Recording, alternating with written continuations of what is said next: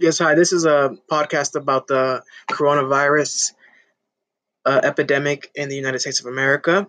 There's a short video. If you could please watch it. Remember that the coronavirus is a very serious epidemic and a very serious health issue and literally a health emergency. So please take all warnings serious. It's expected to get worse and to spread more intensely in the summer months coming up. We're in April now, so June, July, and August are expected to be the worst. So make sure to stay indoors. Use gloves when you're going to the market and going on a public, and a facial mask. It's almost becoming a mandatory mandate by the health department. Thank you.